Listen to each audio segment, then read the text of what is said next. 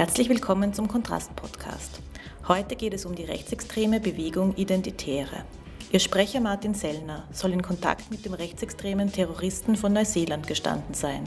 Auch eine Spende soll er aus Neuseeland erhalten haben. Die FPÖ ist um Abgrenzung zu den Identitären bemüht. Kanzler Kurz hat darüber nachgedacht, den Verein aufzulösen. Wie gefährlich sind die Identitären wirklich? Wie stark sind sie mit der rechten Szene auf der ganzen Welt vernetzt? Und wie schaut die Beziehung zwischen der FPÖ und den Identitären aus? Darüber spreche ich heute mit Katrin Klösel und Julian Bruns. Gemeinsam mit Natascha Strobel haben sie das Buch Die Identitären, Handbuch zur Jugendbewegung der neuen Rechten in Europa verfasst. Mein Name ist Patricia Huber. Die österreichischen Identitären hat man schon länger als rechtsextreme Bewegung in Österreich gekannt. Jetzt sind sie im Zusammenhang mit dem neuseeländischen Terroristen aufgetaucht. Kannst du zu diesen Verbindungen was sagen? Also die Verbindungen ähm, sind ziemlich offensichtlich, zumindest ideologischer Natur, wenn man einen Blick auf das Manifest des Attentäters wirft. Allein der Titel ähm, The Great Replacement ist halt eine Übersetzung des Titels Der große Austausch, ähm, was eine Kampagne der Identitären war, eine große Kampagne und ein Thema, was sie nach wie vor immer wieder bringen. Also die Verschwörungstheorie, dass äh, Eliten in Europa die Bevölkerung, die autochthone Bevölkerung austauschen würden gegen eine ähm, vor allem äh, muslimische Bevölkerung und damit sozusagen willfährige äh, Bevölkerung dann äh, da hätten.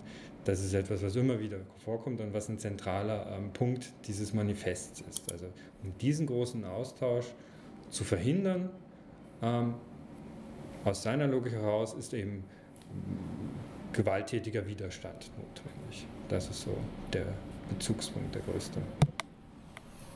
Aber kann man jetzt sagen, dass die Identitären gewalttätig sind? Horten die Waffen? Haben die in der Vergangenheit schon Leute angegriffen? Also, ja. Also man kann das nicht pauschal jetzt bejahen, also nicht von jeder Sympathisantin von denen geht jetzt irgendwie physische Gewalt aus.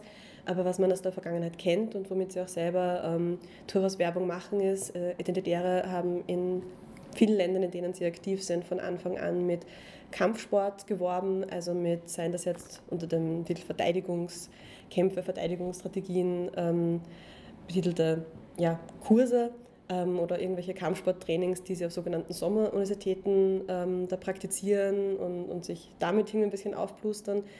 Äh, zusätzlich dazu gab es auf so gut wie allen Aufmärschen, ähm, die es beispielsweise in Deutschland oder Österreich gab, immer am Rande, gab es Formen von Übergriffen, ähm, über die auch berichtet worden ist, also wo sie gewalttätig gegenüber äh, Gegendemonstrantinnen und Gegendemonstranten waren.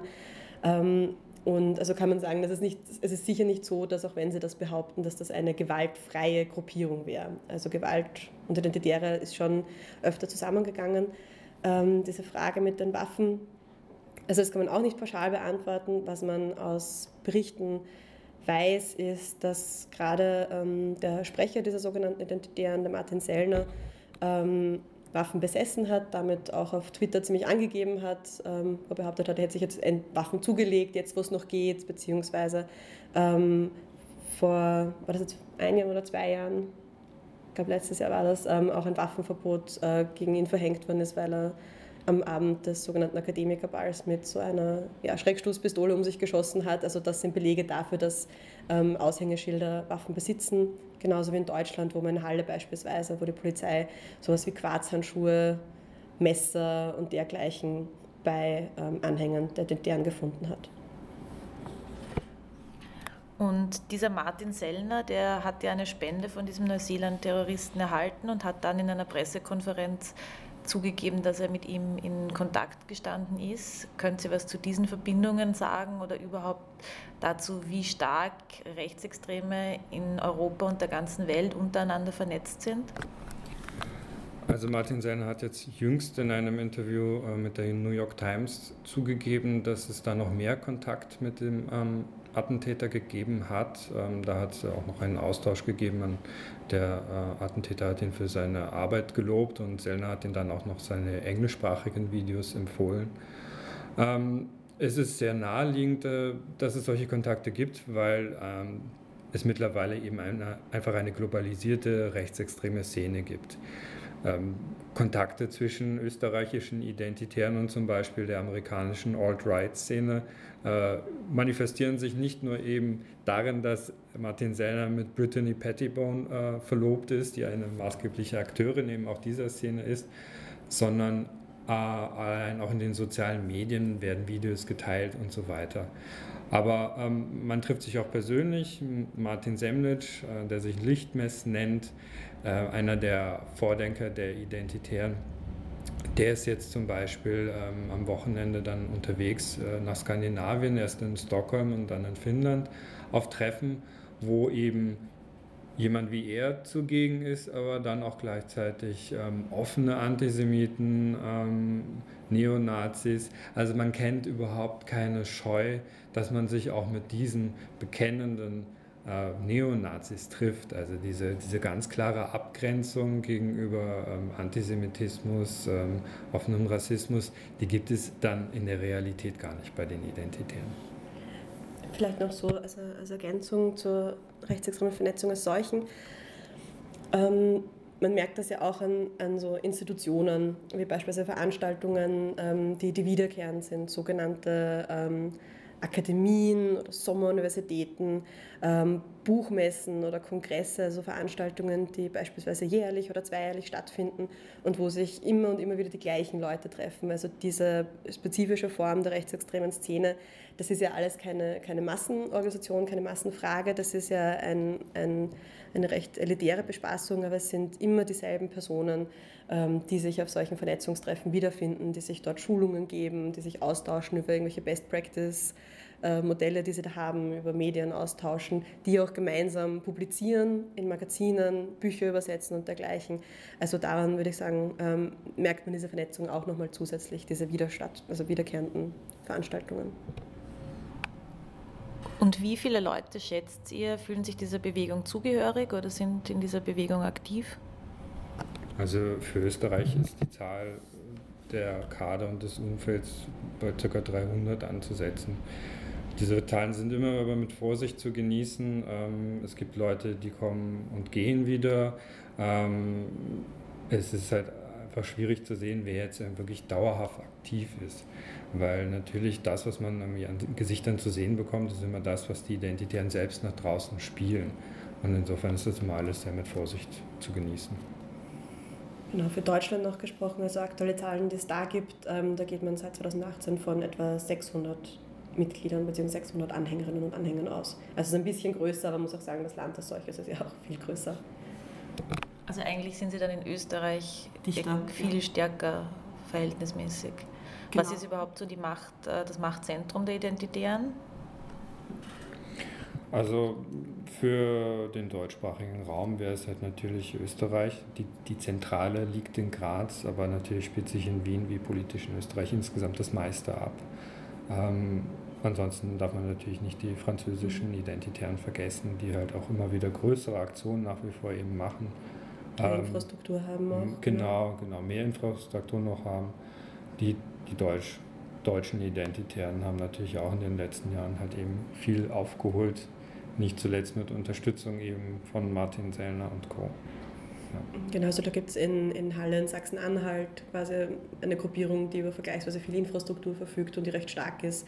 Genauso da gibt es einzelne ähm, Länder bzw. Stadtgruppen, die nochmal mehr hervorstechen als andere, genau. Und jetzt sagt die FPÖ, sie haben keine Beziehungen zu den Identitären oder der ähm, Vizekanzler Heinz-Christian Strache sagt das, weil es jetzt gerade sehr unangenehm ist, auch mit Identitären in Zusammenhang gebracht zu werden aktuell.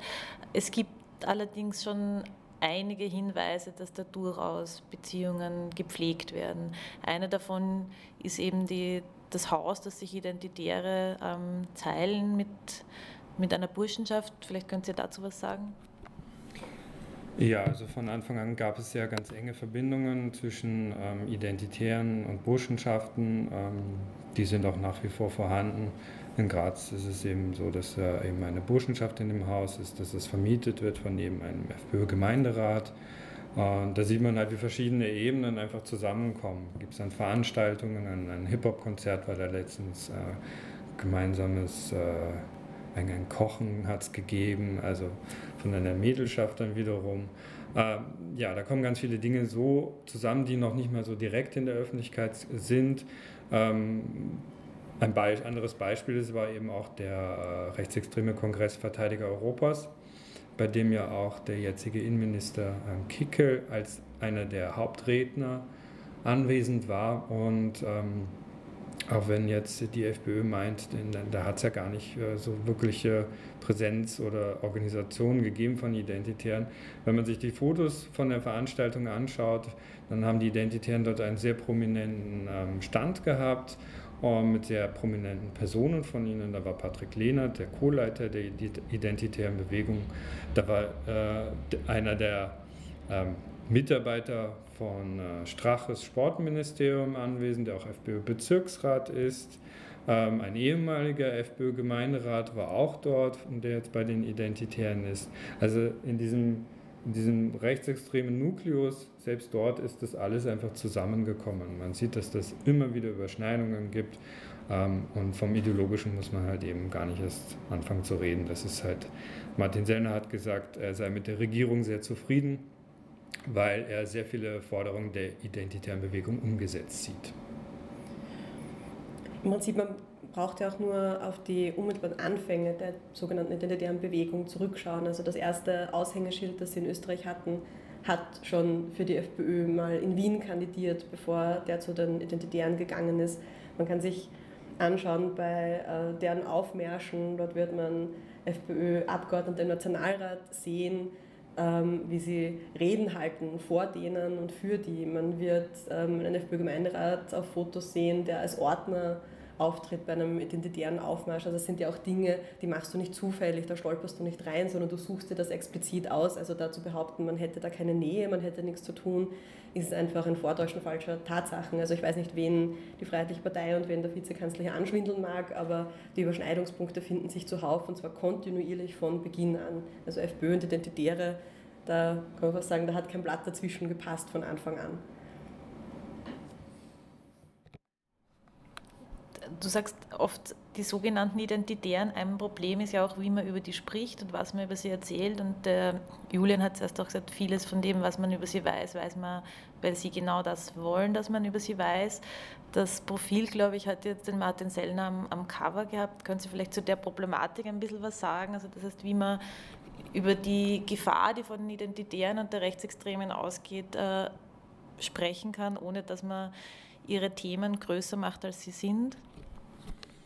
Leider hat das Profil quasi einen Kardinalfehler gemacht, indem, ähm, indem man äh, den Identitären und hier der Person Martin Sellner einfach die Möglichkeit gegeben hat, äh, die eigene Inszenierung noch weiter zu verbreiten. Also ein Coverbild ist halt sozusagen ein Traum. Wenn man sich schon entscheidet, die Identitären in irgendeiner Form abzubilden, dann muss man sich halt überlegen, wie man das macht, dass man nicht eins zu eins Dinge von ihnen reproduziert, weder in äh, Bild noch in Worten. Ähm, und leider ist eben das komplett schief gelaufen bei dieser Profilausgabe. Ähm, man muss immer viel erklären. Äh, man kann nicht einfach ähm, verkürzt sein, wenn man eben äh, gerade über ähm, Forderungen der Identitären spricht oder über Sprüche der Identitären spricht, weil diese Sprüche so konstruiert sind, dass sie auf den ersten Blick eben harmlos wirken. Und da muss man schon einfach die Zeit verwenden, zu erklären, Warum ist das nicht harmlos? Warum ist das ein modernisierter Rechtsextremismus, der eben mit modernisierten Mitteln versucht, die alten Ziele zu erreichen? Da gibt es eben keine klare Bruchlinie oder so etwas zu den alten Forderungen von einer homogenen Volksgemeinschaft. Das ist immer noch die Forderung, nur spricht man jetzt eben ähm, von, von Ethno- Nationalismus, beziehungsweise bei den Identitären eben von, von Ethnopluralismus. Ähm, und da muss man eben genau sein und nicht den Identitären auf den Leim gehen, indem man ihnen dann jeden Raum gibt, um sich selbst zu präsentieren. Genau, es ist sicher, also jetzt aus Sicht von Journalistinnen und Journalisten gesprochen, es ist sicher auch mit einer gewissen Schwierigkeit verknüpft. Du musst irgendwie recht schnell arbeiten, schnell ein Text muss her, ein Bild muss her, die Bildrechte müssen passen und alles. Das Problem ist, dass man dann oft, ähm, es scheint so, als würde man oft den kürzesten Weg nehmen, nämlich man verwendet für Titel, Bilder Fotografie in der DDR selbst auf, angefertigt haben, also die gut ausgeleuchtet sind, Bilder von, von Aufmärschen mit lachenden Frauen in den ersten Reihen, die komplett verharmlosend sind und die sie genau in der Ästhetik eben zeigen, wie die, wie die Julian schon gemeint hat, ähm, die sie selber auch von sich wollen. Ähm, und es ist sicher eine manchmal schwierigere Aufgabe, damit zu brechen, aber genau das wäre eigentlich die Aufgabe. Genauso wie es Aufgabe ist, Begriffe zu hinterfragen, Begriffe zu erklären, zu sagen, dass der Begriff Bevölkerungsaustausch nichts anderes ist als die neue Version des Begriffs Umvolkung. Nur das ist ein Begriff, der offensichtlich belastet ist und den sie aus taktischen Gründen nicht mehr verwenden. Genauso ist es eben Aufgabe, mit, mit, mit Bildsprache und Ästhetiken zu brechen. Und das kann bedeuten, dass man sich in Redaktionen, dass man selber genug Bilder anfertigt oder dass man eben schaut, dass man ähm, ja genauso Fotografien anfertigt von Aufmärschen, die ähm, sie zum Beispiel auch in der adäquaten Größe zeigen wie sie sind. Also nicht jeder Aufmarsch ist ein Riesenerfolg mit tausenden Leuten, im Gegenteil, sondern jeder von denen hat eine Fahne in der Hand und dort sind vielleicht 250, 300 Hanseln anwesend. Das ist kleiner als, weiß ich nicht, viele linke Demonstrationen, die es fast jeden Tag irgendwo gibt. Also da muss man das auch in Relation oft stellen. Das ist ein großer Aufwand, aber der wäre halt notwendig. Und eine letzte Frage noch. Es steht jetzt im Raum, die Bundesregierung hat vorgeschlagen oder angedacht, äh, den Verein aufzulösen. Was haltet ihr von dem Vorschlag? Wie realistisch ist der? Also ich bin da auch sehr ähm, skeptisch, weil der Vorwurf ja der ist äh, der Bildung einer terroristischen Vereinigung und das ist eben ein sehr schwerwiegender Vorwurf. Und da muss man halt ganz konkrete Dinge ähm, finden bzw. belegen können, die halt eben äh, die Planung von Terroranschlägen oder so etwas beinhalten. Und ähm, ich bin mir recht sicher, dass man so etwas nicht finden wird bei den Identitären, weil sie eben eine ganz andere Strategie fahren. Und ähm, für mich ist das halt vor allem äh, ein Mittel der Regierung, um zu zeigen, wir tun alles gegen Rechtsextremismus. Ähm, und, in der Hinsicht ist halt auch die Äußerung äh, des Kanzlers zu verstehen, der nochmal das Ganze betont hat ähm, man versucht halt eben nach außen darzustellen, dass man da sehr, sehr aktiv ist, obwohl man in anderen Bereichen komplett wegschaut, obwohl man einfach ständig wegschaut, was die FPÖ selbst angeht. Und wie Martin Sellner schon gesagt hat, die Regierung macht tatsächlich Politik, die Identitären sich wünschen. Also da, das ist da eigentlich, müsste man sich sozusagen als Regierung selbst untersuchen. Aber natürlich wird so etwas nicht passieren. Kannst du das vielleicht kurz konkretisieren an einem Beispiel? Was meint er da, wenn er sagt, die Regierung macht Politik, die sich die Identitären wünschen? Ein gutes Beispiel ist der Migrationspakt, den die Regierung abgelehnt hat. Und abgelehnt hat sie den ganzen, nachdem die Identitären schon wochenlang quasi ähm, Propagandaarbeit dagegen betrieben haben, auf sämtlichen Kanälen, auch mit anderen Rechtsextremen vernetzt. Das ist tatsächlich etwas, was äh, die Identitären mit angestoßen haben und was dann in reale Politik geendet ist. Wenn euch die Sendung gefallen hat, sagt es euren Freunden weiter oder hinterlasst uns eine Bewertung auf iTunes oder SoundCloud. Wenn ihr uns Feedback geben möchtet, schickt uns eine Mail an redaktion.kontrast.at. Mein Name ist Patricia Huber. Bis zum nächsten Mal.